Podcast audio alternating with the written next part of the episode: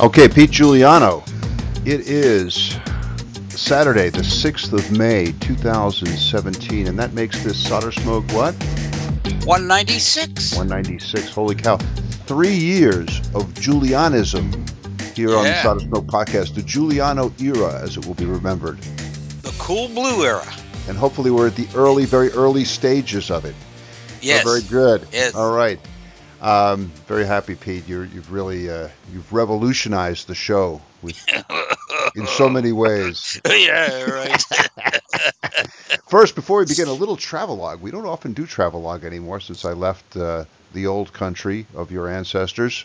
But um, Billy and I did some traveling this week, and we had an exciting technical adventure while on the road. Ooh, Do you know what I'm talking about? No. See, because he doesn't keep up with the blog. He's he's the star of the show. He doesn't even read the blog. Which you know, it's, it's, it makes it tough. It makes it tough. Well, that's good because I get to inform him. This is a fantastic story. Ah, Many of you will remember about five years ago, Elisa got for me for Christmas an Estes model rocket. I was an Estes model rocket fanatic as a kid. Many of our listeners were also fanatics in the same way. Okay, she knew about this. When we were dating 20 years ago, she bought me the Astrocam. It's this thing that went up and it took a picture up at the top. I still have it. It's still sitting right over there. Now she got me another rocket called like the Green Hornet. It's big. It uses a big D-size engine. I mean, Wow. it's it's it's big. So big that they won't let you shoot it off inside the Capitol Beltway in Washington D.C. You know, it'll set off all kinds of homeland security alarms, and you'll end up, you know, in Cuba. Bars. Cuba. Bars, yeah. So Like on a best buffet. not to try that inside the Beltway. Okay. So anyway, Billy and I and a and a neighbor kid named Ben, we built this thing and we painted it green. It's fantastic. I got a, I have a picture of it up on the blog. And we decided to go a step further. We bought one of these little keychain cameras. I don't know if you've ever seen these things. They're available from China. Yeah. They're about like eight bucks, and you put them on your keychain. It, they shoot stills, they shoot video, and they record audio. The thing, it just it's featherweight. We with some Velcro connector, we strapped it on the side of the rocket and we had it pointing down. And we figured it would be so cool to shoot this thing and get video of the entire flight. I'm see, look, you're you're impressed. He's like, I'm looking at him on the Yeah. screen. This is cool. Yeah. But the problem is we didn't have a place to fire it. Even if we got outside the Beltway, this area is very intensely developed, and there's very you have a great difficulty finding an open field. But Billy's out now out at, at college. He's college about two hours away from here, out in the Shenandoah Valley of Virginia, and I knew that between the college and our house, there's going to be a lot of open fields. So I had to go pick him up at college on Thursday to bring him back. He's completed his freshman year. And so I looked on Google Maps and I surveyed the entire route out to his college and I found two locations where there were big fields close to the highway.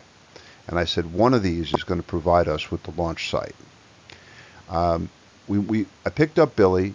We started driving back. We stopped at the first location and we drove around. Lots of fields, but lots of barbed wire fences too. Scary signs about no trespassing. Nobody around to ask. And a lot of cows and horses that we thought would be really freaked out if we let this thing take off. We're just Right. just about ready to give up. We're going heading back to the highway and I spot a really kind of it's somehow a friendly looking farm and I could see a few guys out there working. So I said, let's give it a shot. I pull over. Luck would have it, the first guy we talked to owns the place. His name's Randy. And I said to him, look, this is an unusual request. Yeah. Yeah. We're from the city and we have a rocket in our car. Can we use your farm to shoot it up?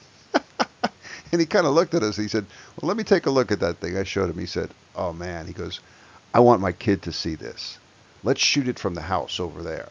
So great. So we ride over there. We pull out the launch rod. We put the camera in. I'm kind of nervous. Now, suddenly I got an audience. I haven't fired Yeah. a rocket in 20, 20 years. And so I get everything rigged up. I got the little battery, got the clips and the nichrome wire that you put to light the engine up. And now I got to figure out, I got to remember how to start the video, right? So I think I fumble around with that. I get that going. First time, nothing. Holy cow. Pressure's on. So my years of rocketry experience came in handy because I kind of knew what was wrong. So I went there and made some adjustments on the igniter. The igniter wasn't close enough to the powder. Put it in there, put a piece of masking tape over it, came back, gel cell battery. Man, Pete, that thing took off like a banshee. Wow. Boom, zoom up the crowd. The, the whole family like gasped. That, wow, that's really cool. It arcs over over the Shenandoah Valley. Pop, the parachute comes out, gently floats down. I send Billy to Oh. get. Billy runs across the field and gets it. I don't run across the field because the last time I tried that, I broke my Achilles tendon. So uh, that's another story. But anyway, uh, we fired that thing three times. The family loved it. I let the little kid from the family fire it. It was really cool. Each launch, perfect. Right up over the farm, parachute opens, comes down, no problem, no damage to the rocket. The whole time back, I'm thinking, damn, I hope the video works. Right? I got to come back. I got to hook it up to the USB port on the computer and see if the thing works. Pete, like a charm. Wow. Beautiful, beautiful video all the way up, all the way down. You see the farm, you see the interstate, you see the mountains, you see us standing on the ground watching the rocket go up. Amazing. Then, so I started playing around with it. I have both videos up on the Solder Smoke blog. You guys can take a look. But I'm going to post in the next couple days better video because playing with the Movie Maker software in Windows, I discovered something that I, you can play it in slow motion. And slow motion is really the way to go because that thing's flipping around and spinning violently, right? But if you put it in like one quarter speed, everything you you can see it. It's really kind of neat. You see the blast from the rocket. You see it rise and up. Really, really cool. So I'm going to put that up. But man, we had a lot of fun with that thing. It took us five years from the beginning of that project to launch. Mostly because we just said, well, next time we go out to the country, we never did. But now we did it, and it was way cool. Amazing, amazing. Just think of that young kid, Oh, farmer's son. ah, You you may have started a I- career. You know, I, I gave him, you know, each time you fire it, you have the spent uh, rocket engines, you know, that, and they Mhm. smell, you know, it's got that good like rocket fuel smell and everything. So I gave the kid them, and we had an extra parachute, so we gave the kid a parachute. But yeah, you're right. It might, who knows? It might spark something. But really nice people, and we had a great experience out there in the Shenandoah Valley. And so it was, it was just like the icing on the cake. Now Billy's home. He's upstairs sleeping, uh, recovering from his final exams, which went really well. So uh, wow, Shenandoah rocket launch. Check out the videos. Okay, I'll do that. I'll do that. Yes, sir. All right. All right. Now we have something else to talk about, and it's it's it's a bit bit more serious. But I, I just want to say, I want to thank everybody, and I mean a lot of people wrote in expressing support about the whole issue about you being expelled from the, the QRP Hall of Fame. And a few said that good good riddance. Well, a you did say good riddance, yes, Good- but you know, there's always there's always going to be the contrarians out there. They're entitled Yeah. to their opinion, yeah, but we're entitled to pass their but I got, emails too. got their names and their email addresses, And we know a guy. and we know we a know guy. a guy who knows a guy yeah, from New Jersey. yeah. anyway, um, we thank we got a lot of expressions of support. People wrote in. I mean, a lot of people wrote in saying that this was an injustice that should not be done, and it should be reversed. It should be reconsidered. Some people re- recommended that we take them to court. Um, you know, uh, and I said, like I said, high level people, very prestigious people, people who will remain unnamed Yeah, if they follow our instructions to the letter. yeah. Yeah. and and it was good, you know. Um, but one thing people, a couple of people wrote in and said, you know, there's a strange, you know, seasonality to these kind of stories. They always, you know, they come around a lot. Remember the thing where the where, where the New Jersey State Legislature refused Oh, a yeah. law a law prohibiting the use of soldering irons in the home? Oh yeah. It always in the springtime. There's something about it. I don't know. One guy wrote in and said, you know, it's it's eerie. It's like you know, like Shakespeare said, "Beware the Ides of March." Uh, Mar- but really beware about two weeks later. yes. Well, Ides of March, 15th of March. Two weeks later is where you really got to watch out. And then another person, we have a very literate crew, Pete. Somebody else wrote Oh, in and said, you know, it's like what it's like T.S. Eliot in his poem, The Wasteland. And and T.S. Eliot wrote, April is the cruelest month. A lot of, not, not a lot of people know that in the original version of the poem, he said, especially the first day. Oh man. You know, it, it provoked a lot of consternation. This whole thing. There was almost a coup d'état in the QRP ARCI. Oh yeah. The QRP read, led by by Preston uh, Douglas, our friend, he um, there was almost a, a, move to to unseat him. It was almost like you know, boom, a coup d'état. Yeah. I had to intervene. I had to step yeah. in, yeah. prevent that from happening. There was also a, a, lot of people, well, a number of people wrote in suggesting that this should should result in street demonstrations. Um, Steve N8NM had a suggestion. He said that the, the movement could be called Pete's Award Matters. And that, and that the, the rallying cry in, that would be used at the demos would be no Juliano, no peace. Yeah. yeah. kind of catchy, you know? Yeah, yeah, yeah. And then we ha- I also liked we got a, we got an offer from support from the YLs, from the women yes. in the audience. Carol, KP4MD, wrote in and she suggested sort of a, a women's march like, you know, they had they had here not long ago. Yeah. And she said that everybody, all all of the YLs would be wearing those pink hats. But we said no, no, uh, pink berets. Pink berets. Pink yes. berets, just like your beret. Yes, yes. And, and, that would be, that would be really really supportive. And, you know, and, and people did people suggested that this this this what happened to you here was the symptoms of you know deeper societal problems, a malaise, if you will, like that exists in our our, our world. It, some people linked it to the election, Wow. Brexit. Yeah. People, people saw deep significance in your expulsion from the QRP Hall of Fame, Pete. But, you know, what they all failed to realize is there was only one really key element in the story, and that was the date. Yes. Which, what was the date? April 1st. So let's say it together. April, April Fool. we thank everyone who helped uh, participate in this fine yeah. amateur radio tradition. It goes back well old as uh, QST and radio.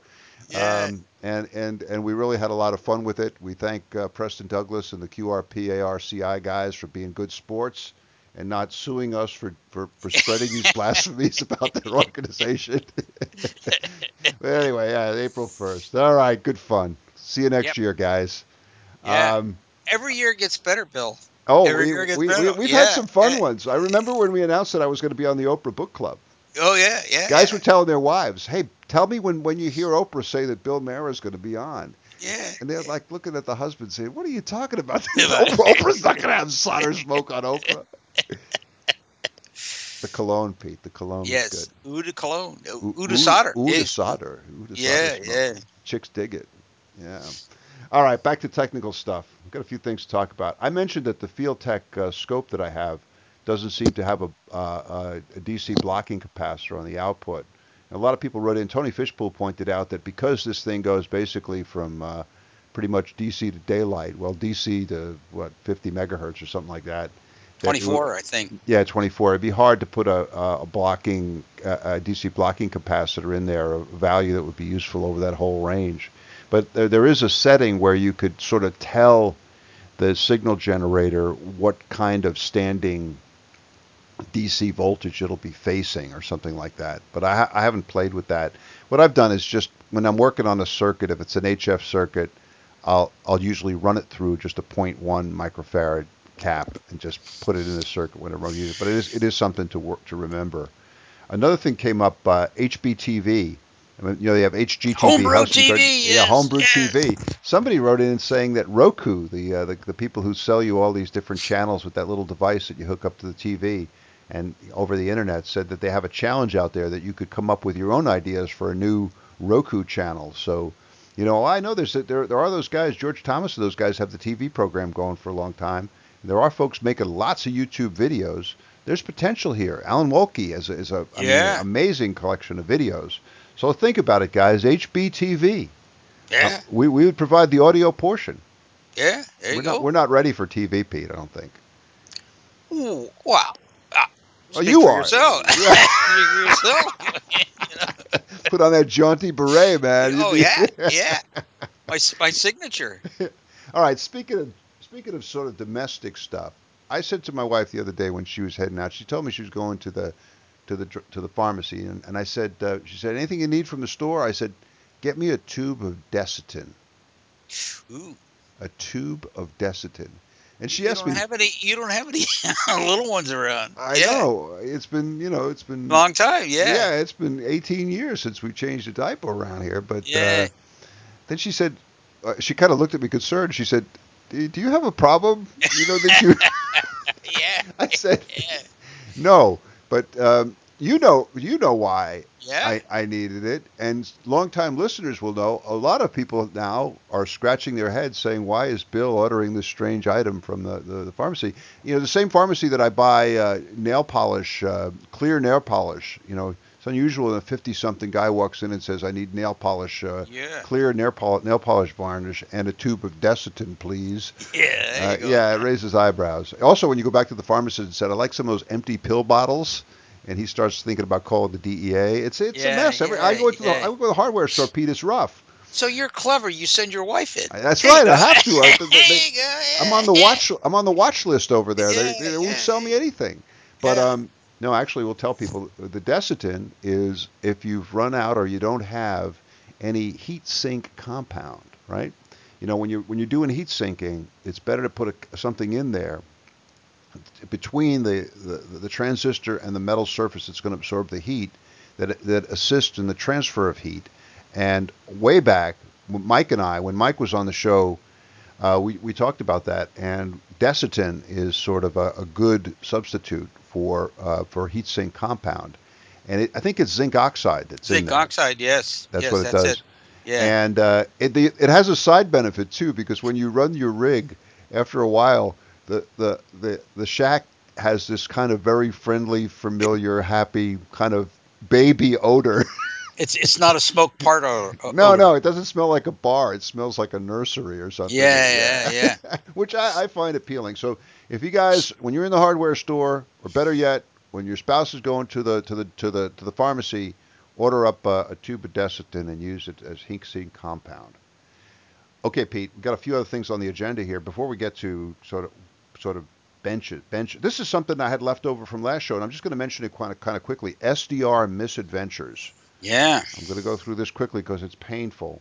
But um, I mentioned that I had been, I wanted, I got, I, re, I was, I was briefly lured in by the software-defined radio world, which is quite a, quite a shift for me, you know. But, but I, I was intrigued by the, I was lured in by the siren call of the waterfall, the waterfall. See the whole band, see them, you know, see all that stuff there. Don't just listen, look.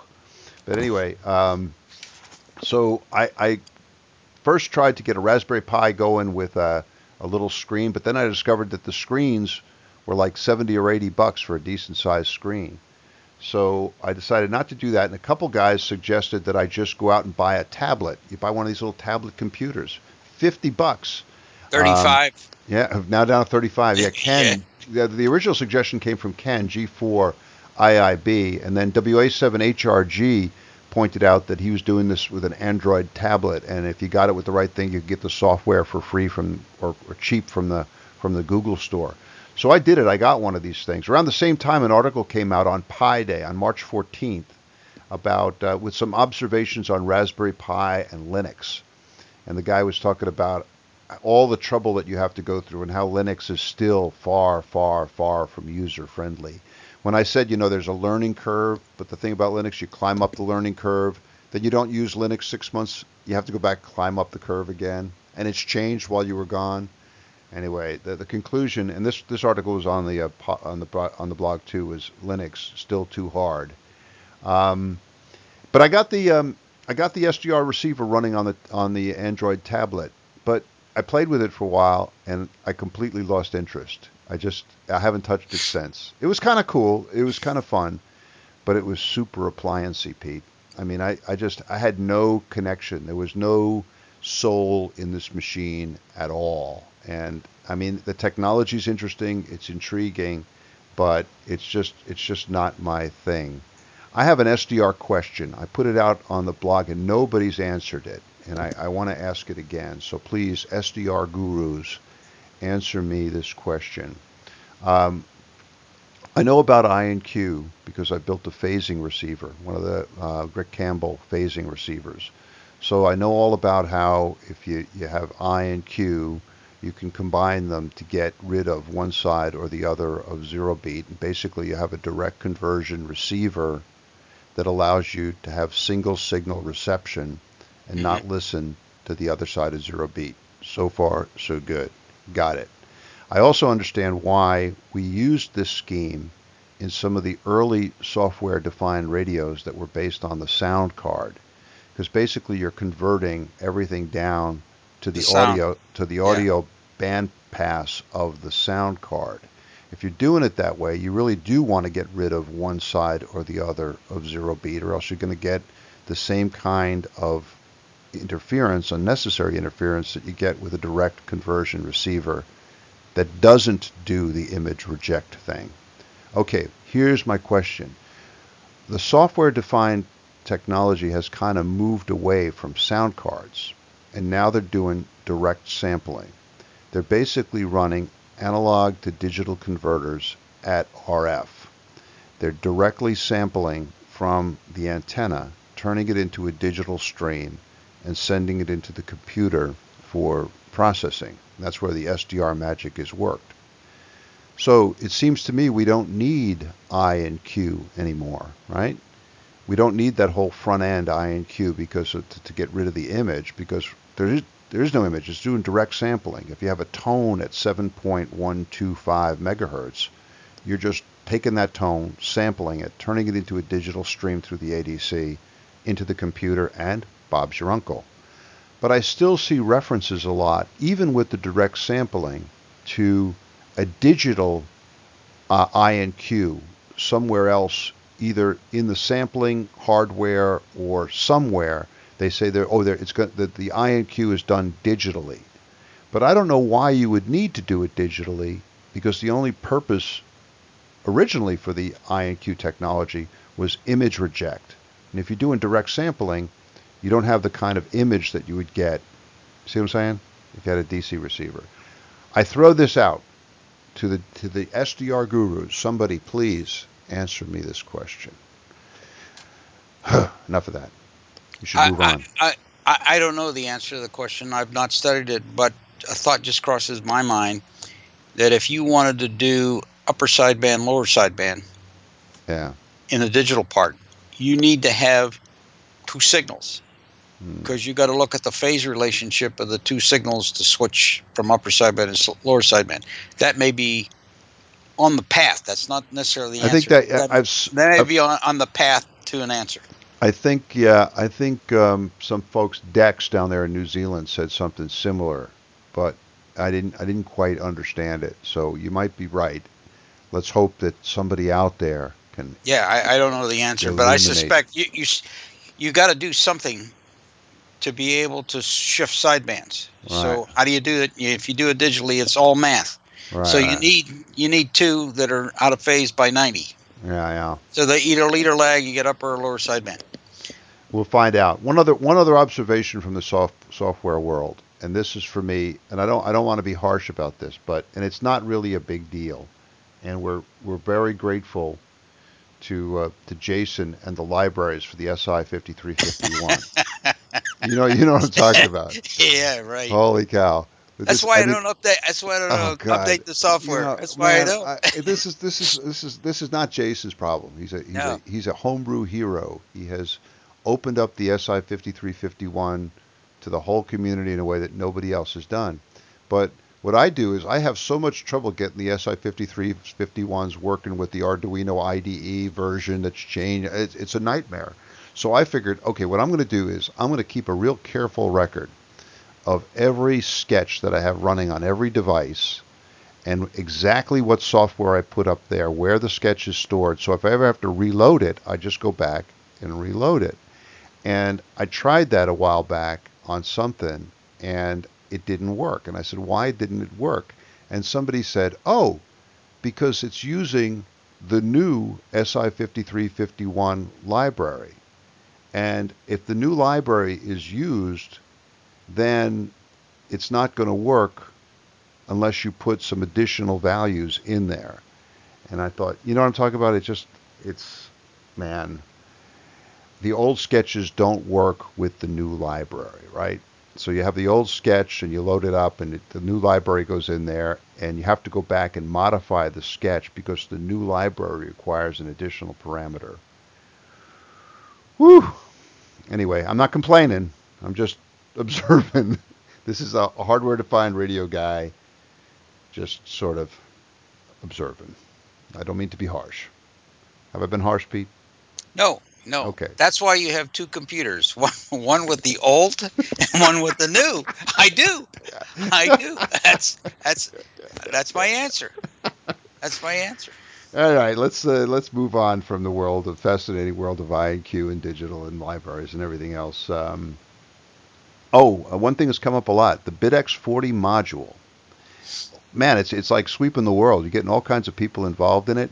But one thing I noticed, and I just wanted to say this, is, and I think you've noticed this too, people are trying all kinds of different VFOs for the module. It's great. I mean, and there's a jack there where you could just plug in your VFO, whether it's a, a DDS, whether it's an AD9850, SI5351, an old, you know, analog VFO like the one I built. And a lot of guys get frustrated because they plug it in there and it doesn't work. I think it's important to take a look at the schematic that Farhan provides. And you'll see, first of all, you have to remove the, the coil in there. And he points, that, points out in the instruction the coil has to be removed. But I've also found that there's a capacitive divider network, the feedback network, in the circuitry there. And I found that with different VFOs that I'm using, one or both of those caps have to be removed or the RF is not going to get through. I think the original VFO was supposed to run at around 4 megahertz. And I had one, I think on the 60 meter rig, I was running it much higher. I was running it Seven, 17. 17 megahertz.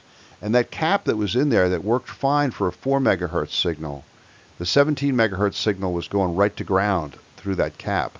So I, I pulled that cap out. Then on another one, I had to remove both the caps. So I would just advise people that if you're, you're, you're working with different VFOs on the SI5351, take a look at the schematic. If you're having trouble getting the VFO to work with the rig, you might have to get rid of one or both of those those little caps in there. They're, surface mount things, so I just used a, a hot air blower and blast um, them out of there. I, am I'm, I'm behind the curve on this build because uh, I, I built the BitX40. I got it working for the club presentation. It's now on the shelf.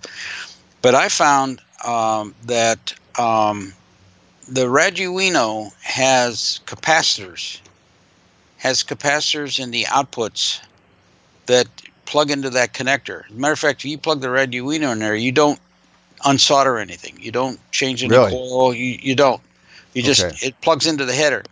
But if you look at the schematic of, of the Arduino, there is a capacitor on that board and and when I initially hooked up the AD9850, I didn't have a capacitor in there, and it wouldn't work. And then I I I thought about it a little bit. You're you're going right into the base of that transistor, right? The the buffer. So yeah.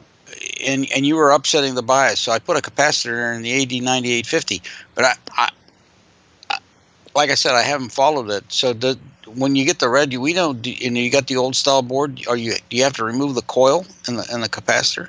I, I don't know. I don't remember. I'm, I'm trying to look at the uh, schematic here, but I can't but, really. But that is, if you look at the base of the transistor, where, where that two pin header is, if you plug just a signal in there, you may you may be upsetting the bias without a capacitor in there. See, that's that's basically what I'm saying is that you have to whatever you're doing, whatever you're using for the VFO in there, if you're using yeah. something that's not standard, you really have to consider how it's going to affect the biasing, how it's going to affect right because, because because a lot of ways what you're doing is you're taking that transistor that was supposed to be the oscillator. It's now the, a buffer. And it's now just serving as a buffer. Yeah. So you got to so some of the circuitry that was in there left in there to be the oscillator could mess you up if you're using yeah, a different just, VFO. Right. But this is the whole purpose of the BitX40 module movement was to kind of require guys to, to think about this kind of stuff and say, hey, wait a second, let's think about how this circuit works and what I might have to do to modify it to get it to actually function with the different device that I'm using. So anyway, I would just just just mention that to take yeah. a look at that kind of stuff. We're um, a couple. Like, we got like a lot of odds and ends, Pete. This this this month. Yeah, yeah. Um, and I want to get to the to the to the discussion of the bench, but there was I want to do some reading. We were we did some reading last time. People like the reading. Hold on. All right, I got it right here.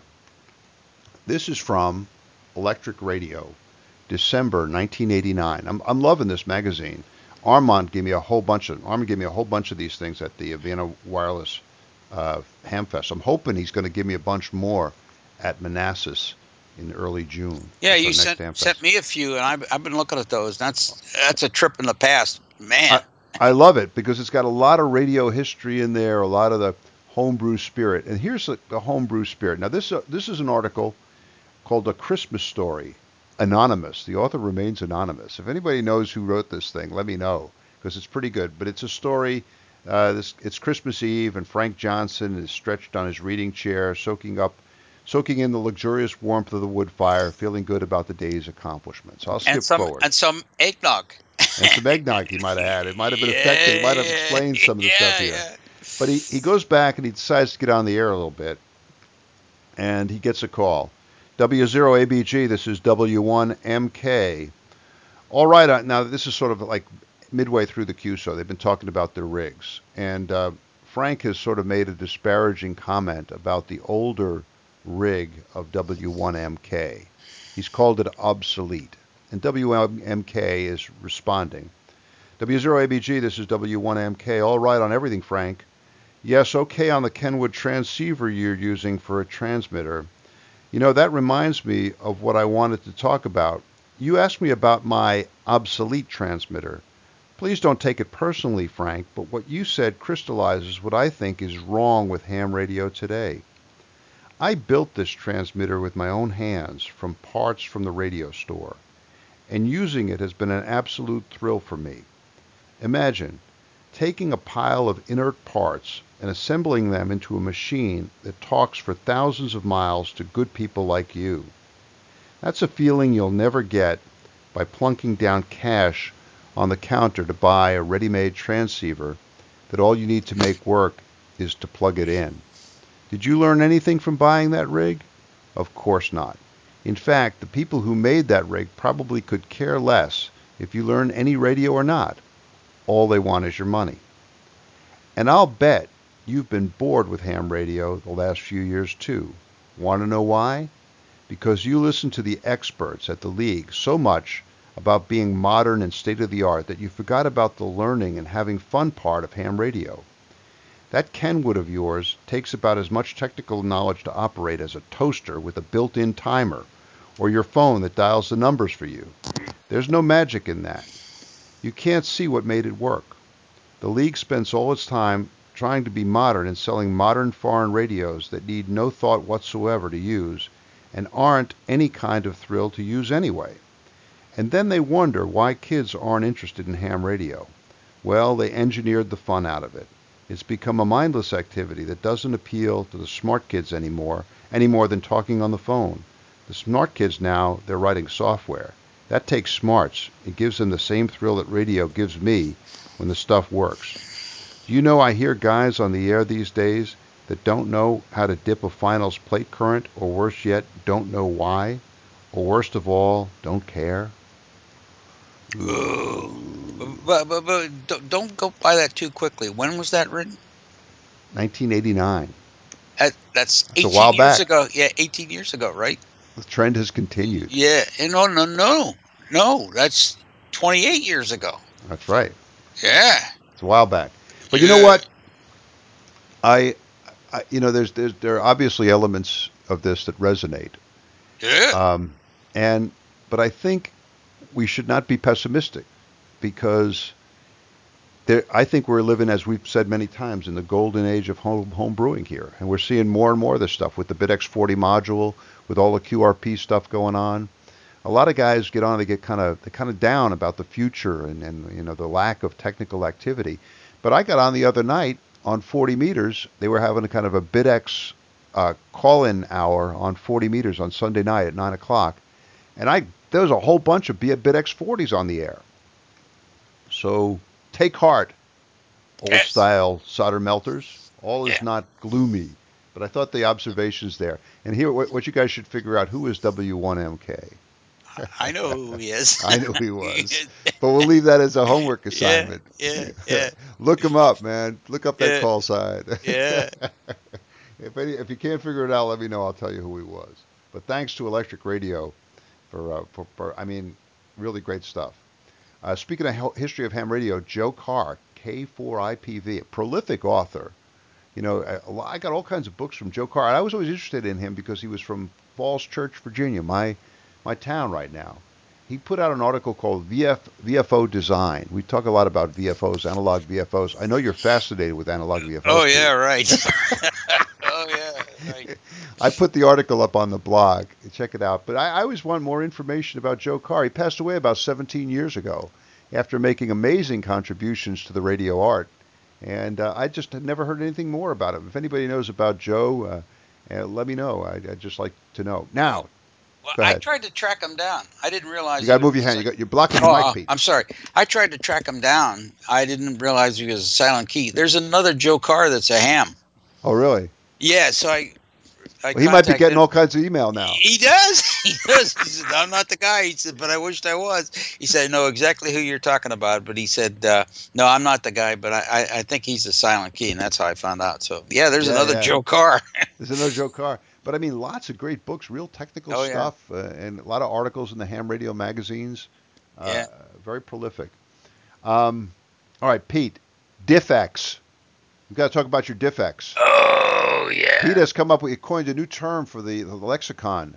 DiffX, a different different from the BitX. Different from right? the BitX. Yes, yes. Okay, there's a there's a couple of things going on with the DiffX. One, uh, I'm up to number 12 right now. I have a series of blog entries, and uh, we're in transceiver architecture 2.12. 2.12. So we're up up to number 12, and I'm I'm working on a dual conversion different than the BitX transceiver. And so I started out first uh, with a frequency scheme, and uh, mine is uh, very similar to the microBitX, has the uh, 45 megahertz up conversion, but I'm using a commercial filter instead of a uh, homebrew filter. And uh, this one is from ECS. It's a nice packaged unit. And then the uh, second IF is at 11.5 megahertz. So right now I'm working on a 11.5 megahertz crystal filter. And uh, on the blog, there's a, a late entry from the man himself, W7ZOI, just released a new paper on May the 1st. And there's a link on the current blog entry that you can see about crystals and the use in crystal filters. And he's saying they're really challenging us today because they're they're making these crystals smaller, and it's really hard to, to use them in crystal filters. Not impossible, but a lot harder today than it was before, and that's why. Uh, the crystals that I bought are the tall can, and one of the reasons is the tall can is you got more area on the crystal. So he talks about the motional capacitance, motional inductance, and it's a really good primer. So there's a link on and number 12 to, to let you see the latest uh, W7ZOI paper. Um, is a very interesting tool to use. Uh, matter of fact, there's a guy by the name of Larry Benko, a countryman from Western Pennsylvania. He grew up about the same time I did, not very far from where I lived, and he's he has a whole series of YouTube videos about uh, using Elsie uh, to simulate a, a, crystal filter, and it's really kind of fascinating. And there's a, a plot on the latest uh, blog entry that uh, shows using Elsie. I had a little trouble getting it to work, and I had to contact Jim uh, I'm not sure how you pronounce his name. T O N N E. He's the guy that developed Elsie, and the reason was I put too many elements in there, and it wouldn't it wouldn't plot. He's just saying, "Whoa, you you got the free version." That's right. you, yeah, you, yeah. Only, you only get so many. He said, "You're trying to make you're trying to do what the professional version does. So you you know you like it, we'll sell you it." But anyway, it was very helpful. So uh, really interesting. And then uh, I want to go back to your comment about the SDR radio because there's a a little video clip that I put in the latest blog entry about using an SDR radio for characterizing the crystals using the G3URR crystal oscillator. And I show how you can you put the crystal without the, the capacitive loading and you look at the plot on the SDR, you can line right up, put it in the CW mode, line right up where that frequency is. So I ran four crystals through there and it was at 11.5 megahertz. But when you put the loading capacitor in there, guess what? The frequencies are different. And this is why you need to go through some kind of process. And you can read out down to one hertz with the SDR radio. So that that SDR dongle that you have that you were saying, "Hey, I'm not going to do it." It's it's now a piece of test equipment. Oh no, and, and Tony Fishpool was was was Yeah. doing this a while back, and he Yeah. uses a broadband noise generator and puts it in there. And you, like when you got the whole crystal, you want to characterize the filter, Yeah, you want to get the whole thing together. Yeah, really good. So anyway, you, you'll s- I numbered the crystals and went through the process, and so I'm just now starting to characterize all the crystals. So we'll we'll come up with a a I'm I think I'm going to use a four pole, but it may be if I can because then I can put it back into uh, Elsie. So it's uh it's it's really uh, been a fascinating journey, and like I said, uh, I bought. 25 crystals for 30 cents a piece from Mouser. And these are ECS. These are not eBay specials. I mean, these are real honest to goodness crystals. So can you can you imagine if you get four out of there, a buck 20 Pretty good. for a crystal filter, you know? I was like, oh, yeah, that's that's pretty good. So we're we're trying to document everything that we're doing and um, we'll be getting to the point here of actually starting to put uh, the transceiver together because it's going to use a lot of other common elements. I have the software written and I have the sketch so that uh, I went through the math of how you have to account for the display, even though you're using a dual conversion. How can you make the display make sure that you're really on the frequency that you're on? So I detailed that in an earlier one. So all of, all the blocks are coming together. But but in 195, I mentioned that the first transceiver, solid state transceiver I ever built was in the 1970s, early 1970s, using an LM373. And after 195, I said, you know what? I'm going to build another one of those. so I have on the bench an LM373 transceiver and works. The This is like a chip that has like it goes. It's the same chip on both sides of the filter, right? yeah. Well, I mean, actually, one chip, yeah, one chip.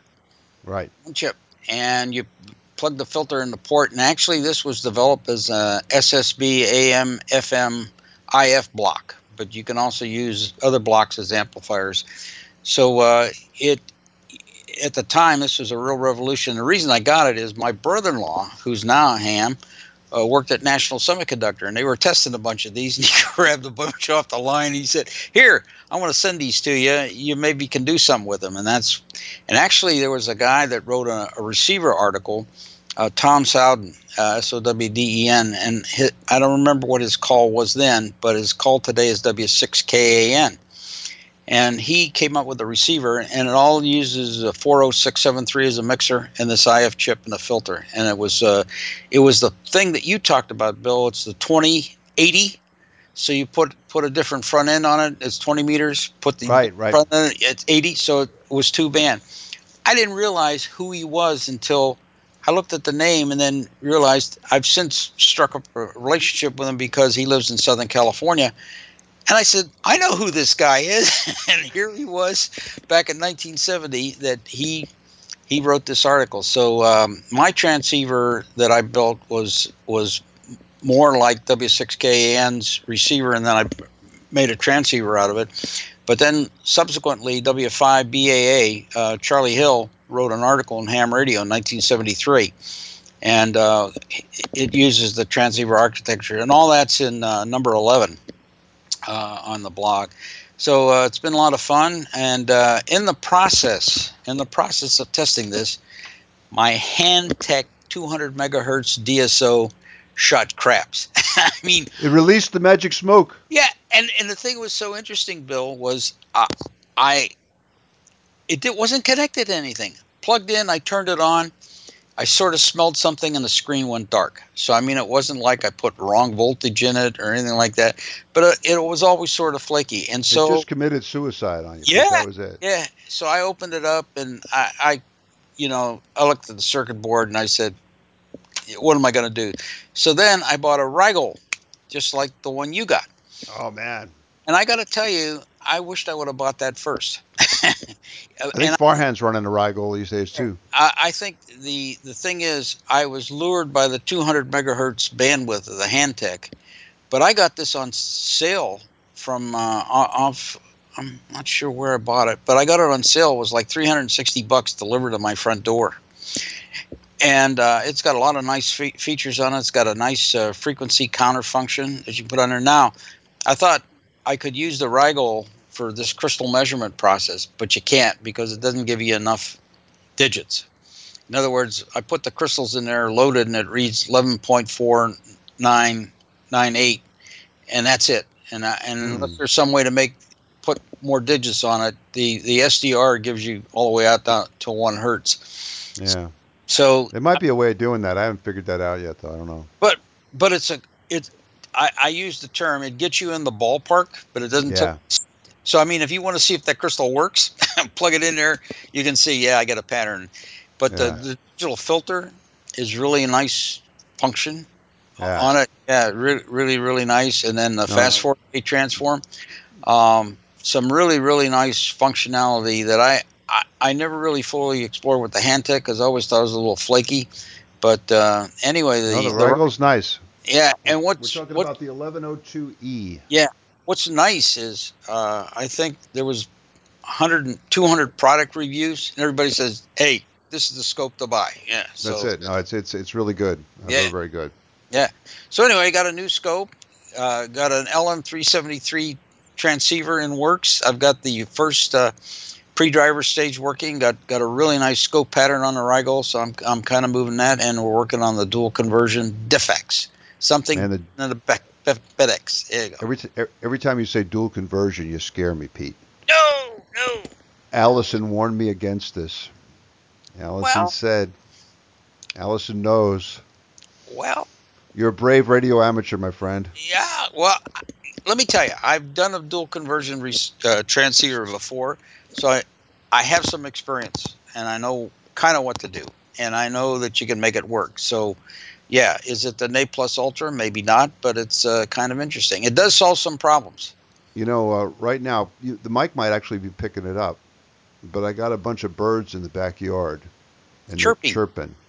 Oh, They're birdies. The birdies are back there. Right as you were talking about dual conversion, the birdies started going. singing the This is a sign, man. This Singing is the a sign. Singing the praises. Hey, Singing the listen.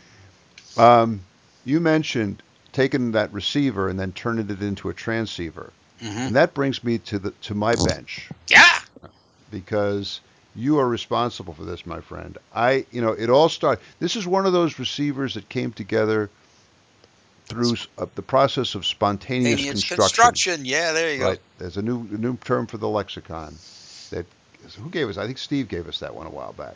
But anyway, um, okay. So I was fooling around with a little OLED display because of you, and then I got the OLED display to work with the SI5351, and then I had this little OLED display, the SI5351. Then I said, well, I got to do something with this. So I said, ah, let's make it into a simple superhet because I got the BFO frequency, I got the VFO frequency.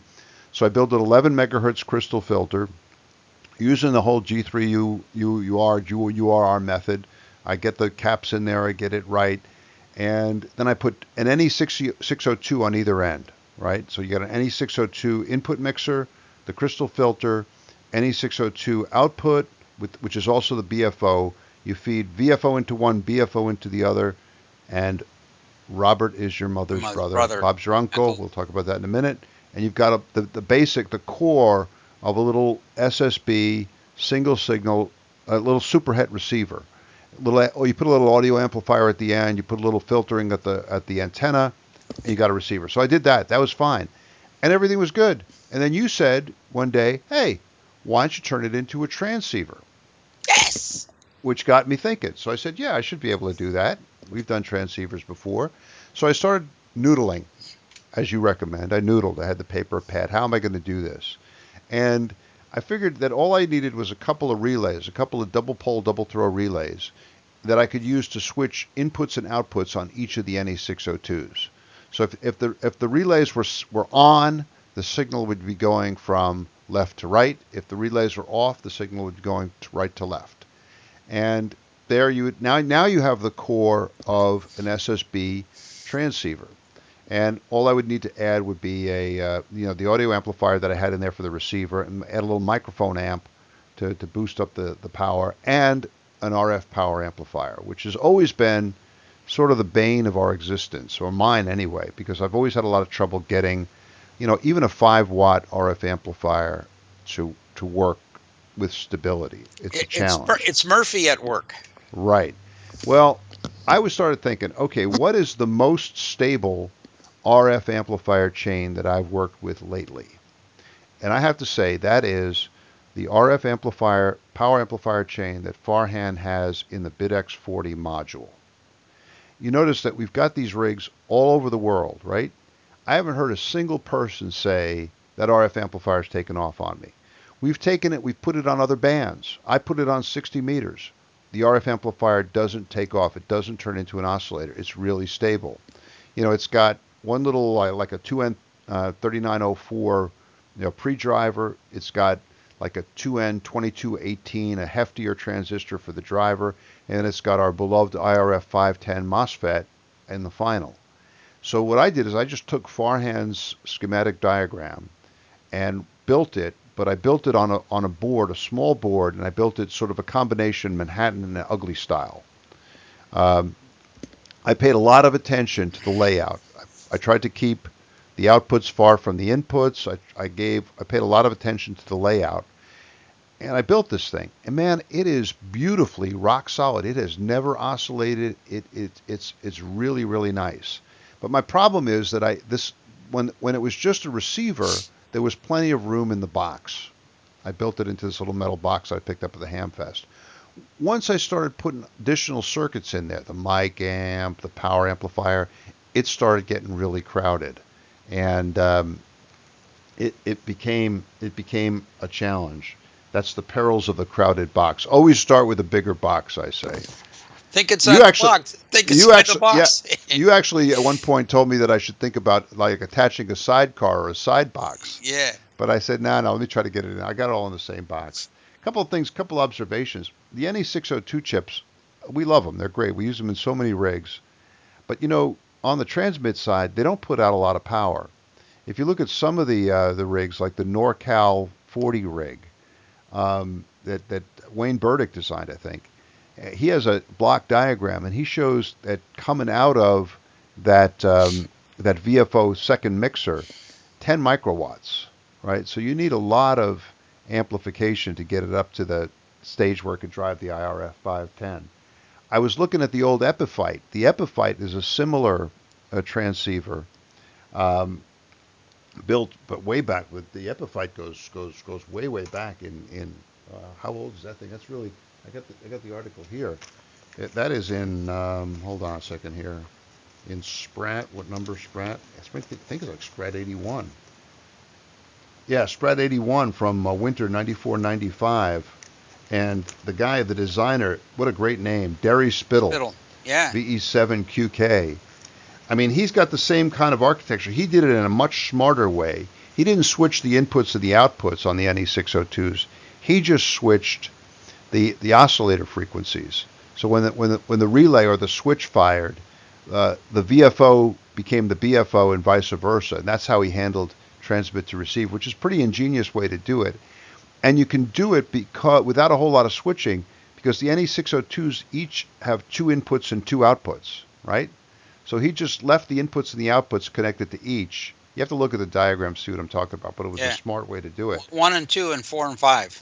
Right and then uh, it makes for an easy and, and, kind of ingenious way to do the transfer. Um, and then he had a, a simple um, uh, like preamp, a driver, and then the amplifier. But his his original rig only had one watt out. A while later, NorCal I think came up with a, a modification called the Epiphyte 3, which was basically the same structure. I mean, I really like the Epiphyte because it's got uh, 455k CIF.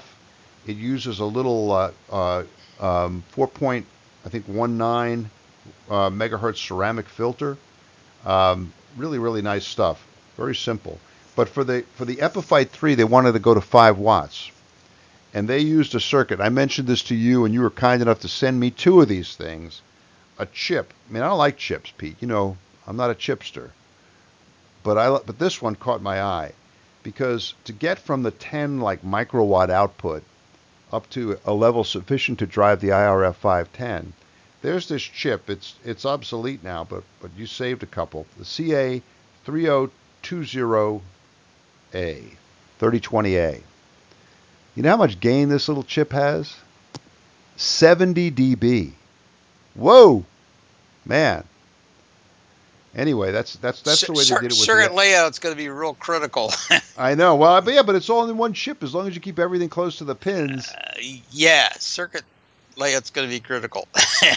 I was able to get I was able to get get the get sufficient drive using the just just Farhan circuit. I had to I had to play with a little bit with the feedback capacitors to to get uh, uh, you know I needed like three or three to six dB more gain out of both the pre-driver and the driver, and I, I, I changed the the feedback networks on both transistors to do that using a, a bit of software that I really like. The W7 ZOIs came came with experimental methods in RF design. It's called FBA, feedback amps, and it's a little program where you run where you just look at okay, what's the the feedback resistor going from collector to base, and what's the degenerative feedback on the emitter, and by playing with those values, it tells you how much gain you could expect. It also tells you what the input and output impedance will be on the transistor circuit. So I find that really really useful. But anyway, um, you were gonna say. I, I, I was I want to take a step back. Go ahead and finish what you're saying, but I wanted to take an important step back so we can share some stuff with the listeners. All right, but but just, maybe I'll just mention a, a couple things that uh, that came up. I needed a, to heat sink the um, IRF 510. I just I decided to use the chassis as the heat sink. I might put some additional heat sink on the outside of the chassis just to inc- increase the metal mass, but with the Desitin it should work okay. Um, and then I discovered a, a problem. Sometimes, man, I, I, I had everything set up and I knew how much gain I should be getting in each stage, and I just wasn't getting the right amount of power out. I was getting like one watt out. I should, I should have been getting around five watts out. So then I said, okay, now I got to do some troubleshooting. I went back and I thought I checked everything, and then I just used the um, the, the dual inputs on the Rigol scope, and I went from stage to stage looking at input and output, input and output. The pre-driver was fine. The FET was fine. There were problems with the driver. The driver was running out of steam way before it should. Something was wrong in that circuit. I couldn't figure it out. But then I checked the voltage on the collector. It should have had 12 volts on the collector. It had like 5 volts on the collector. Uh oh. Uh oh, what's wrong there? Start checking the circuit. Farhan has a little tiny resistor um, a 2.2 ohm resistor as part of the decoupling network on the VCC line to the driver. And I looked, I, I pulled it off. I have a board with resistors, a wooden board with resistors on it. They come in those paper strips. I just pulled one off, and I, I usually check them. I don't think I checked this one. Maybe because at 2.2, I'm going to check that 2.2 ohms. I just put it in there.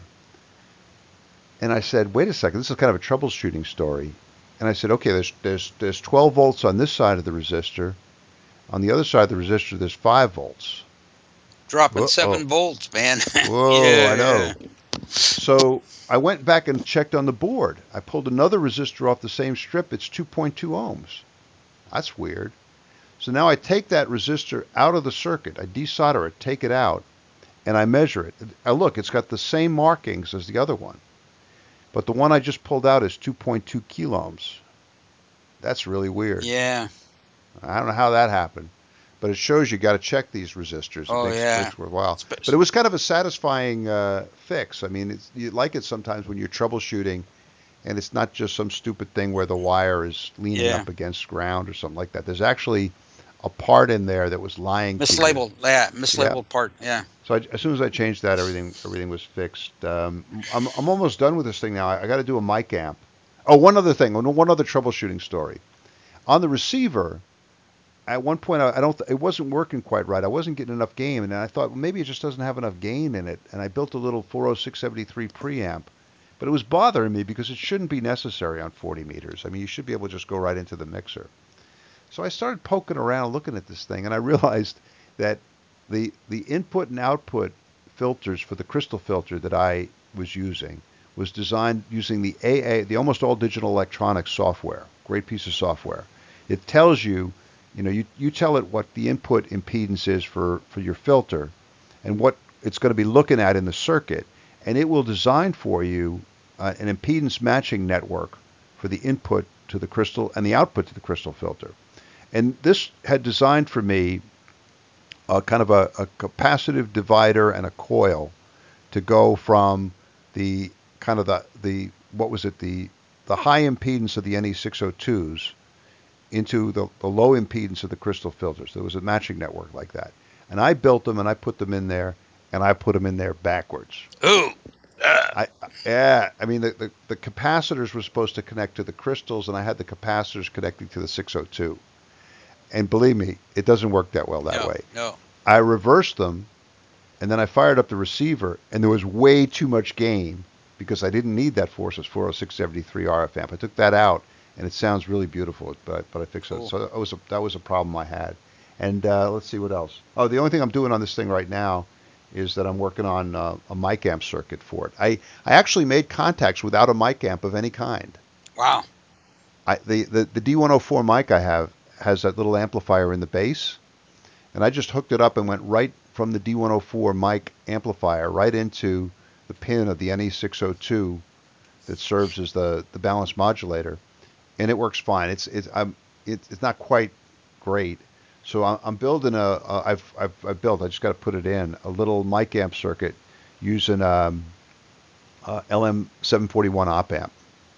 Not the favorite chip, but that's you know it's pretty Yeah, common. yeah, so yeah, that'll work. that in there. Anyway, so what were you going to say? Yeah, I, I want to just take a minute to talk a little bit about uh, architecture, since since I covered that quite a bit in the blog, and just uh, a quick second. Great articles, by the way. Yeah, Great. uh, if you look at the BitX, that's that's a bilateral approach. So uh, essentially, you're you're biasing uh, some uh, transistors in one direction. It'll put the signal right to left, in the other direction, left to right. And on on the back end, you have uh, a device that's uh, e- either a product detector or balance modulator. Product detector and receive, balance modulator and transmitter on transmit. And on the front end, you have another mixer, so that essentially. Uh, uh, on receive. It's a both receive and transmit mixer. In the BitX architecture, you're not switching the BFO and VFO frequencies to, to parts of the circuit. They're always connected to uh, some sort of a uh, double balance modulator on the front end and the back end, so you don't have RF floating around. Other architectures use a single direction amplifier, so on the input on transmit, uh, you essentially put the balance modulator in there, and on receive, you essentially put the receive mixer. On the back end, uh, on receive, you have the uh, uh, BFO signal going into some sort of a, a, detection device, and then on transmit, it it works the other way. You put the VFO in there, so now it becomes a transmit mixer. So you have to do some strange things. matter of fact, there was an Italian ham came up with a five tube transmitter transceiver and on uh, his audio amplifier stage, I think had a 6V6 in it or 6AQ5. So on, on receive, it was the audio amplifier, but on transmit, it was a 5 watt uh, RF amplifier. So there's little differences in the way in which you do that, and uh, signal signal steering can be done either via relays or diodes. Uh, you can use uh, diode switches, like in the LM373. It uses that architecture where there's a single direction through the IF amplifier filter stage and to switch the BFO and VFO to whatever appropriate part of the circuit. I happen to have SBL1 on the front end, uh, that's the receiver mixer, and I have a second SBL1 that's the uh, balance modulator. So to steer, you you bias the diodes properly. So you run into you could run into some problems with regard to switching BFO and VFO signals if you're not careful, if you're not using coax, you're using two log and lead length, and you wonder why you're getting all this interaction. Matter of fact, Jason NT7S came up with a transceiver uh, using SI5351. He switched the signals. Uh, if you look on Jason's blog, he's got a transceiver in there where he switches the BFO and VFO. So it's just something to keep in mind, and that's where I think the BitX uh, architecture using a bilateral approach eliminates kind of one problem for you is that you're having to switch BFO and VFO. There's another issue here too, and that's uh, if you're using an analog VFO and not a digital VFO, you could be loading that VFO by switching it from a product detector acting as a transmit mixer to uh, a receiver mixer now acting as a balance modulator. So I, I, ran into that problem a long, long time ago where you, the transmit and receive frequency would be different with an analog VFO because of the loading on the Yep. uh, on the uh, on the VFO. So just kind of keep those things in mind. It's great to do this experimentation, but keep in mind if you're if you're having uh, the the LO go into a double balance mixer and a BFO go in a double balance mixer, and they're used used that you're not switching them on transmit or receive. You have more of a constant impedance, so you're less likely if you're using an analog VFO to get a shift, or less likely if you're using a a uh, analog type BFO to get a shift in frequency as you're going from transmit to receive. I mean, it'll drive you nuts trying to figure out why is it on frequency on receive, but it shifts 100 hertz on transmit, and it has to do with the loading. So j- just keep that in mind in, in, these various architectures. And uh, you're using a digital VFO with the NE602, so you, you should not have that problem. Is that correct? Yeah, you're using That's it. right. Yeah. So Um, just I'm I just wanted to mention that these some of the the fine No, tuning right. And that goes on. And I'm not shifting them either. They both stay on the same 602. So, so it's a that's- relay. Yeah, but you know, uh, just going back, you you were, you've been talking about dual conversion. You know, Farhan's new rig, the micro micro BitX that that he's putting out is dual conversion, and it's got it's using all three clocks on the Yeah. SI 5351. I think I think it's the first rig that we've seen that's using all three of the clocks. So one's for the first converter, one for the VFO, one for the BFO. So that's that's really pretty cool. Um, so uh, yeah, um, great great stuff. I loved all the architecture stuff, uh, Pete. All your articles, terrific. You know, a lot of tribal knowledge in there. You know, and I, I really enjoyed sort of in the same on the same subject, going back looking at the history of the epiphyte. I mentioned I put a lot blog article about that. You know, it comes out of British Columbia. So many good little simple QRP rigs have come out of British Columbia. The Wee Willie came out of there also for the same purpose, checking into the British Columbia public service net. They needed simple little rigs. Yeah, I used to check Yeah. into that. Did you really? Yeah, when I lived up in. Matter of fact, um, if you look at one of the videos of the KWM4, that's how I tested it. I- Oh wow! Yeah, because uh, where I lived was only 80, 90 miles away. Holy cow! There's all kinds of connections here. It's oh yeah, as a matter of fact, Spittle, uh, before he passed away, I sent him an email. This was in the late '90s, and uh, I was ta- talking about the Epiphyte and you know some of the things that he'd run into, and he was very kind to send me an email back and say, hey, you know, be sure you watch this. Like for instance, uh, and I think it's on the uh, Norcal version, the IRF 510 mounts upside down on the uh, on the board because then the board goes to the case. So that's how you mount it. And it, that became a little tricky to do that. You, you had to be careful if you used their circuit board. And uh, matter of fact, I bought the circuit board and I bought all the parts. And I, I looked at it and I said, you know, that's too much work. I'd rather do my own. And I never put it together. And uh, a couple of years ago, I traded a guy in the UK for a nine megahertz filter. and we had this thing in the mail. He sent me a GQRP filter. I sent him the board with some some of the parts that I had. So he was he was the? Yeah, he it was Wow. the Epiphyte, and it he what he couldn't find was the CA thirty twenties, and I got to Ah. tell you, I spotted those in a surplus store when I lived in St. Louis, and the guy said, "How about fifteen cents a piece for those?" I knew what they were, and I said, "Oh well, oh you got them." Oh, I I, got didn't know- 'em, I they're right here. got. Oh, oh okay. Oh no! Th- I thought I mentioned. Thanks very much. I got them. Oh, I thought I told I'm you they wouldn't be there till next week. Oh, you got them. How, how did you like that packaging?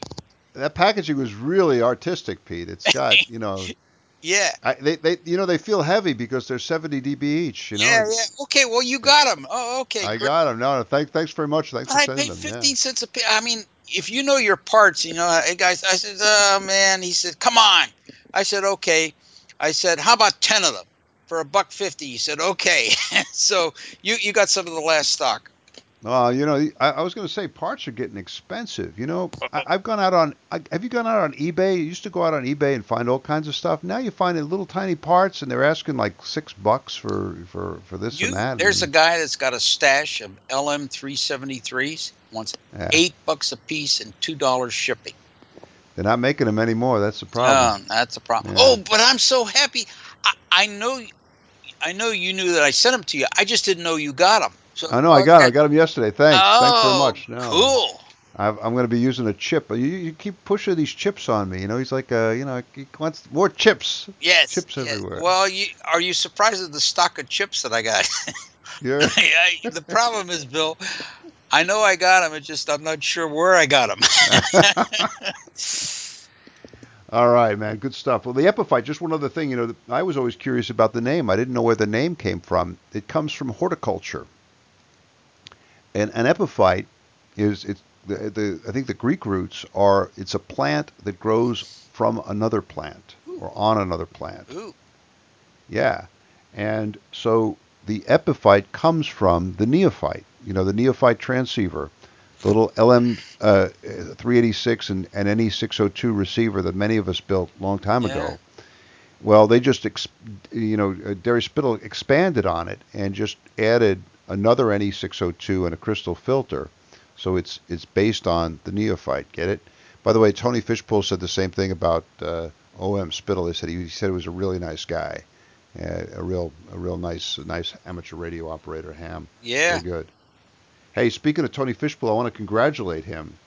He has received uh, an award from the RSGB, the Don Cameron G4 STT Award for an outstanding contribution to low power amateur radio Wow. at the RSGB annual general meeting. This is this is something Pete you should be mindful of. The award for contribution to low power amateur radio. I, I'd never get that award. Not anymore. anymore. I, I have an ancient Italian gesture for these awards. It's someday, someday I'll uh, expound on it. But But we congratulate Tony. Richly deserved Yeah. many contributions to Sprat over the years, and, and I always love to get the emails from Tony. He's got he's got so much, you know, background and insight, and he's helped so many people. So richly deserved, and congratulations, Tony Fishpool. Pete, I think it's time for the mailbag. before we forget it, isn't uh, four days in May coming up? These guys It are going to be gathering and and They're going to be out there, And and you they- know, I, I- the big announcement is that Farhan is coming over from India. wow, yeah, exciting. and I uh, I feel terrible. I really have to to see him. I I've never met him. He's not, but he's not coming through D.C. He's not coming through Washington, and it's hard for me to get away. I mean, I got I still work. I work, and the kids coming in and out of school and all kinds of stuff. And our airlines have become so sadistic these days. I don't even want to fly on them anymore. But um, maybe people can persuade Farhan to make a side trip to the Washington D.C. area. He's going to be up in New York on a plane. It's not that far. Come on down, Farhan. There I you want go. to introduce you to the Solder Smoke headquarters. Yeah. But That'd be anyway, cool. when is Four Days in May, Pete? Do you know the dates? No, I haven't got a It's clue. in, it's in May. It's in yeah, May. yeah. Usually in the middle. And didn't they change the venue this year? I think they did. They Yeah. did. They, they did. But but I mean, Farhan's going to be the big hit out there. Well, so, you uh, know, I, I went to the Dayton Hamvention once, and it cost me fifty bucks to walk through the front door, and I was kind of upset about that. I thought that was a lot of money, and and the thing is, when you got in there, all the tailgating, they were they were not selling ham radio parts. They were selling crafts. You know, you got these crocheted hats, and the hats made out of beer cans that are crocheted together. I said, "This is this is not ham radio." and the, and the only thing that was good about it is there's a surplus store called Mendelson's that's located Uh-huh. in Dayton, and it's a five-story building, and you can spend a you can spend an eternity in there looking through it, and I that made the trip worthwhile. I mean, that Yeah. really made the trip worthwhile. You need to go That- just once, but forget a return Maybe I- trip. May- Maybe I will when I retire. I'll start doing Yeah, these kind of go. trips. But but for now, I don't think so. Are you going to introduce the Shameless Commerce Vision at the end, or do I need to? Maybe we should do it right now. Okay. Maybe we should do it now. Thank you for reminding me. A couple things. Somebody wrote in and said, "Hey, on Shameless Commerce Division, you guys aren't doing enough to promote the books.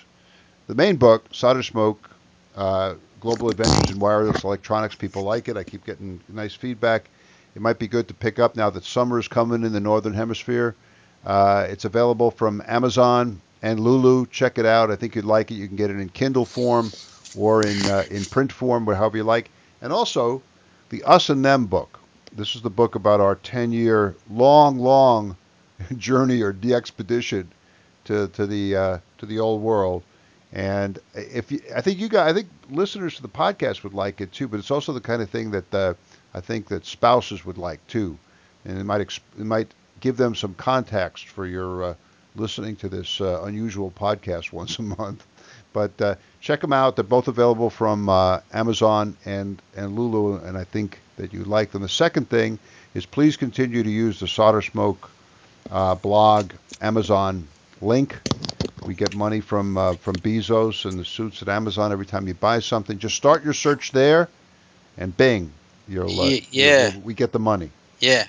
Well, you know, he's he's vying to be number one. He's just right behind Gates. He's the number number two billionaire. So we got to make sure that he can Got to share the wealth. Share the wealth. Yeah. Hey, you know, and and also I'm going to mention in the in the uh, um, in the in the in the mailbag, we, we're, guys send in donations. They use the donation button, and I had to use the donation money this week to actually buy a replacement soldering iron for my soldering station. I had worn it out, so I bought it, and I said, "Man, what an appropriate use of the solder smoke donation money to buy a new solder smoke soldering iron." Hey, hey, while we're on the subject, let me just interject this uh, about some experience I had with a new soldering iron. You just bought the new tip. I bought a whole new iron, and it came with a with a standard tip on it uh, that was great for welding, uh, you know, uh, materials together. And then I had a real fine, real pinpoint tip. And so when I was wiring up the LM373, the the fine point tip just was too fine. I mean, it's for the SOICC, you know, type pins. It's really small. So I put the, the standard stock one on there. What I didn't know is I had the temperature run up too high. I actually burnt open some coupling capacitors. I, the rig didn't work. I'm saying, why? Well, you burn holes in them; they don't they don't work very well. I said, why? And I put the scope. Well, I didn't. Have, my scope was dead so I couldn't do any testing. It, it so was a tough. It was a tough day. Yeah. At, so at when the new Newbury Park Laboratory. so when the new scope came in, I put the uh, put it on one side, and you get a nice signal. You put it on the other side, it's nothing. I said it's open. I found about four or five of those that were open. So you got to be really careful. I was just used to r- running max smoke. So man, you can really burn those parts open. So uh, a word of caution here. Sometimes, uh, you know, you're you're you're bamboozled by you know, past history. Oh yeah, this is okay. Well, a new one, too much heat, and you burn those things open, especially with surface mount. So, so I pulled all the surface mount and put leaded parts in there, and it's not a problem. You're moving back in time. Yeah, right, right. hey, uh, you used an acronym that reminded me of another acronym, and I didn't know what this meant. But I, when I found out, I was sort of horrified, and I think you'll be horrified too. But I'm going to give you a quiz here to see if you know. Do you know what SO2R stands for? SO2R. Sierra Oscar 2 radio. SO2. No, but I've seen it. I've seen it. Yeah, and you don't know what it means. Single operator, two radios. There you got it. This guy knows everything. Single operator, two radios. Holy cow! It's used in the contest world. Yeah. I find it horrifying.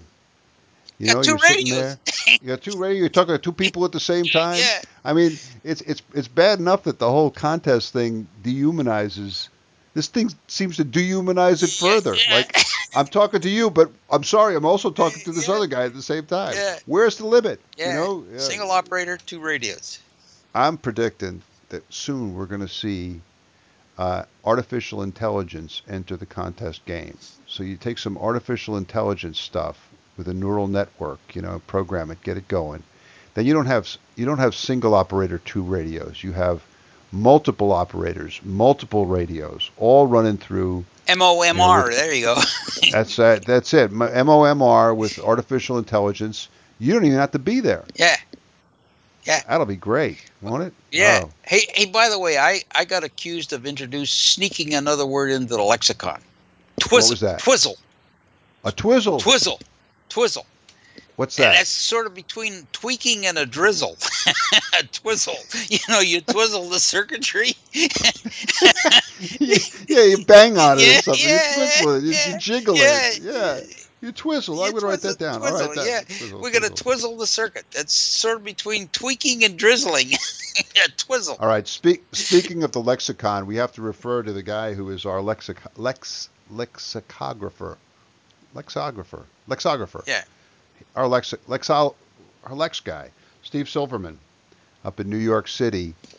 He is um, he's getting me a piece of gear. I'm, I'm not going to mention the details, but it, it involved the support of another friend up in New York City, Dave Bamford, W2DAB. The guy with the we books. The guy that you you got the book from that time, right? He was saying, "Hey, this is a book." You mentioned it in a Solder Smoke podcast, and you discovered after talking this book there was a reference book. You looked something up, and it was from Dave. Yeah. I think so. Yeah. Yeah. yeah. I got to check that out. But um, he is up there in, in the Big Apple. It's and he has DAB, isn't it? W two DAB, isn't this called? Right, right, right, right. Yeah. Yeah. Good. And he's helping me out with an operation that's going to result in a in a big improvement in the test gear situation. Enough said. Okay. I thank Steve and I thank David. Thank you very much, guys. Um, I have a question. Does any another Dave? Dave AA7EE. He has a wonderful blog Oh, Yeah. With those fantastic pictures. He takes the best pictures. He builds this gear. Everything's nice and neat. He uses uh, the main pads, the me pads, and all that. But his blog, he stopped six months ago. No entries. Does anybody know how Dave's doing and why he has stopped blogging? Please let us know. Send me an email. He got Um, negative comments.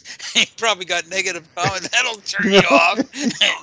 you know. I hope that's not it. Uh, Eddie Eddie Heaton sent us a uh, a nice uh, addition to the Lex uh, to the to the um, what do I mean Lex? What is it to the um, lexicon? The yeah, lexicon. Yeah. Gosh, I'm tired. Eddie Heaton sent us one. He said he called it. Uh, he says that many of us experience black box avoidance syndrome. Yes. I've got it. Yes. You have it to a lesser extent.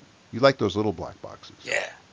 Well, you know, it was it was our good friend Tim Walford who who changed the the whole thrust of this instead of calling them rice boxes, called That's right. black boxes. There you go. Black boxes and now black box avoidance syndrome. Yeah, all go. right, we're getting it's all coming clear to me now. Speaking of um, lexicon, you know, Bob's your uncle, and Stuart Kennedy wrote in from the UK, giving us the the origin of this very British phrase. And apparently, at one point, there was a, a minister or something in the UK government who was found guilty of nepotism. Balfour. He was, yeah, Balfour, and he was hiring his um, his nephews for important government jobs. So that's the origin of the term. If you're really lucky, if everything's set, if you're good to go, Bob, you're all your set up.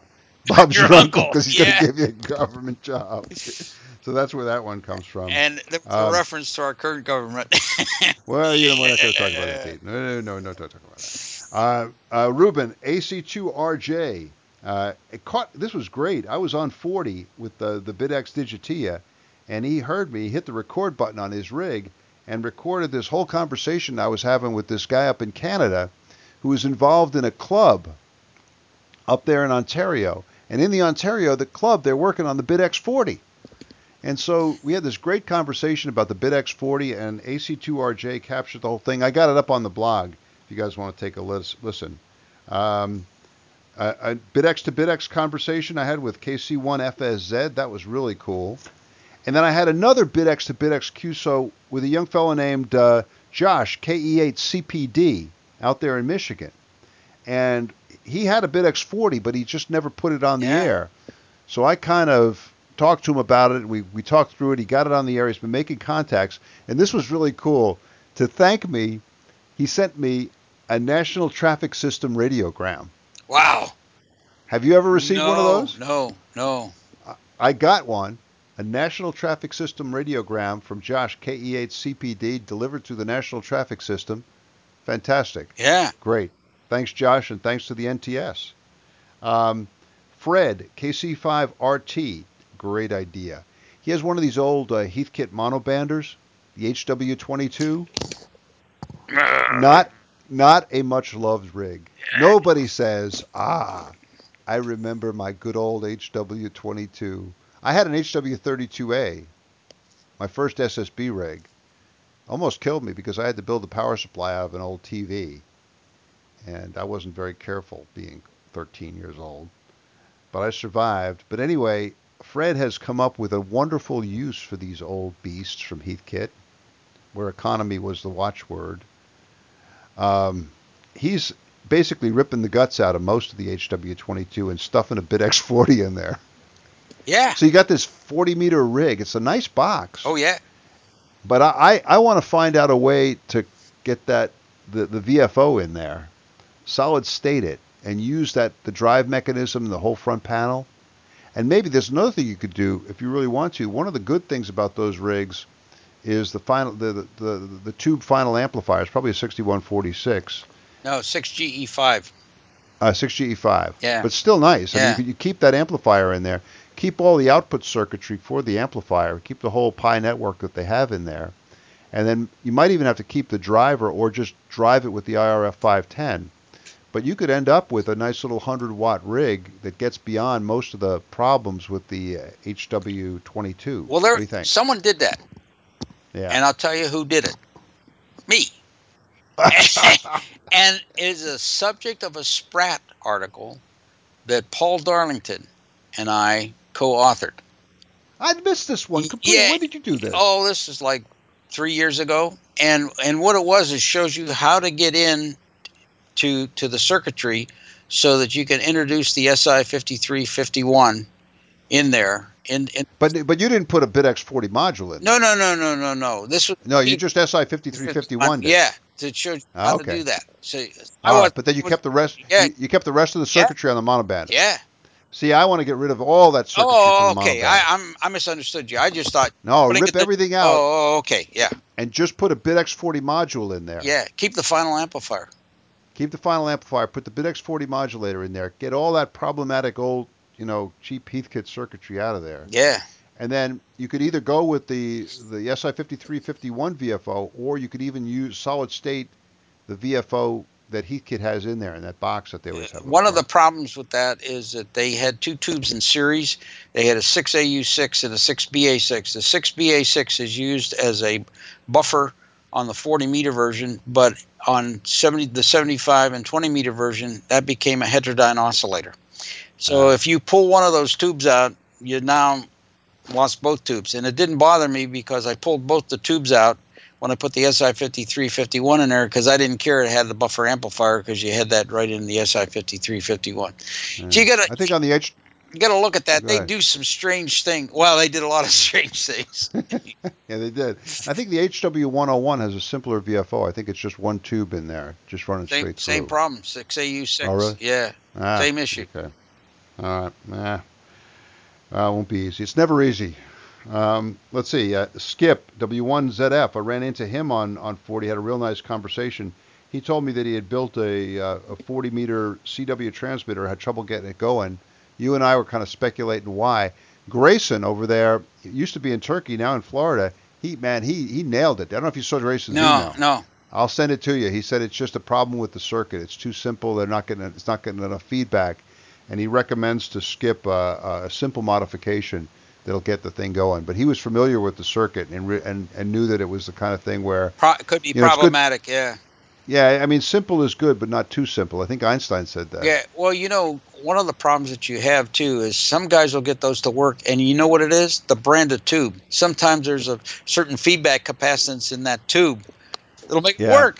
you say, well, It- it also depends- works, but it. It also de- it also depends on the liveliness of the crystal. Yeah, I mean, some yeah. of those crystals were more sluggish than others, Yeah. especially in the FT243 holders. Um, let's see. Uh, Steve Murphy, he sent us a what he calls encoder porn. oh, yeah. A picture a picture of a rotary encoder that looks so cool. He classifies it as porn, encoder porn, and it comes from a company I had never heard of, Marlin P. Jones. Jones, Yeah. parts supplier extraordinaire. I sent you their latest flyer. Did you get that? I I, I forwarded. didn't get it yet. I'll, Uh, I'll take a look. I forwarded it to you. Yeah.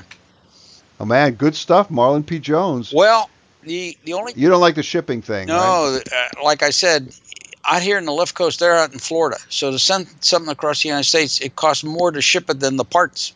you know, and I uh, yeah. Man, but they they got some cool stuff there, and they have they have really kind of wild categories like unique items.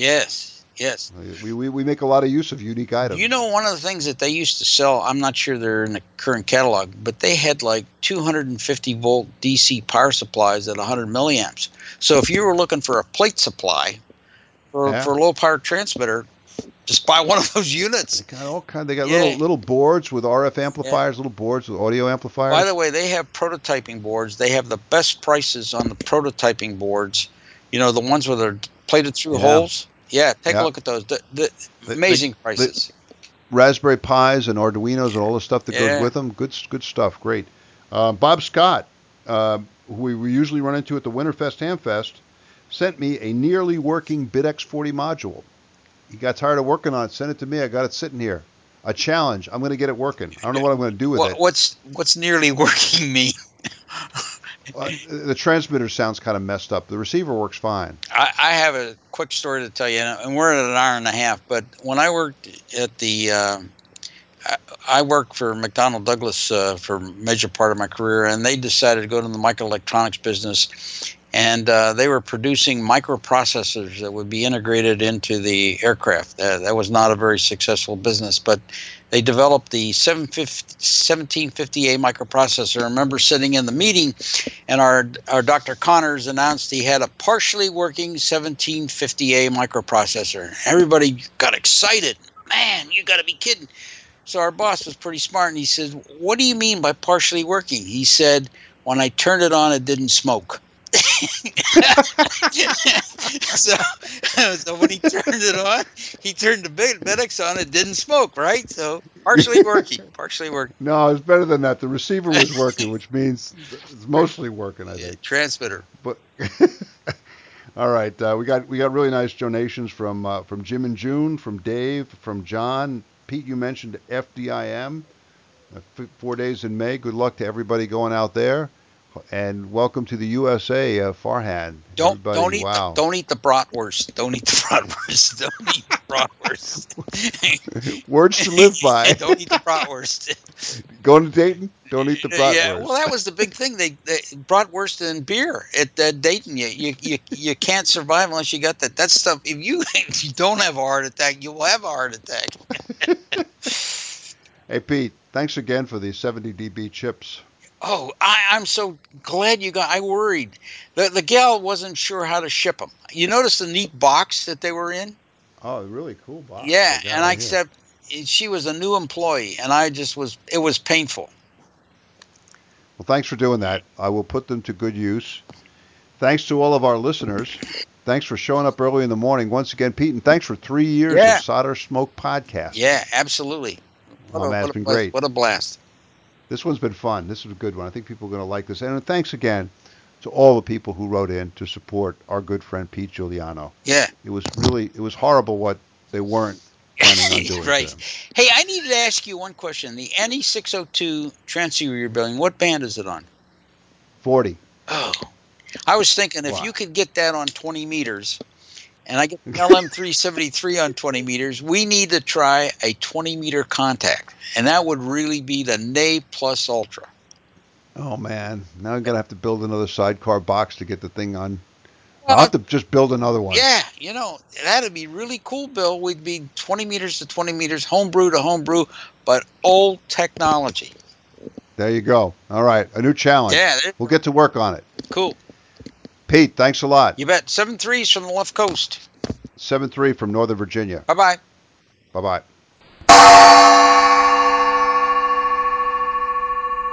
Ooh, that's awesome. The Solder Smoke podcast is produced once or twice a month using roadkill computers in an electronics workshop somewhere in the wilds of Northern Virginia. The podcast is available via iTunes and directly from our website, soldersmoke.com. Our blog, the Solder Smoke Daily News, is at soldersmoke.blogspot.com. Send email to soldersmoke, that's one word, at yahoo.com. Solder Smoke is listener supported, and there are many ways you can help keep the podcast going. Please spread the word. Let your friends know about Solder Smoke, the podcast, and our blog. Put links to the podcast and the blog on your websites. Buy a copy of the critically acclaimed book, Solder Smoke Global Adventures in Wireless Electronics, available from Lulu.com. Begin all your visits to Amazon via the Amazon link on our blog page. In this way, Solder Smoke gets a commission from anything you buy on Amazon. Buy some of our attractive Solder Smoke t-shirts, coffee mugs, and bumper stickers at the Solder Smoke store at cafepress.com. If you have a small business, consider advertising on the podcast or on the blog. Our rates are reasonable and our staff is friendly. If none of this appeals to you but you still want to help, well, we have a donation button in the upper left hand corner of the blog page. However you choose to help, we thank you for your support. Ciao bravi ragazzi!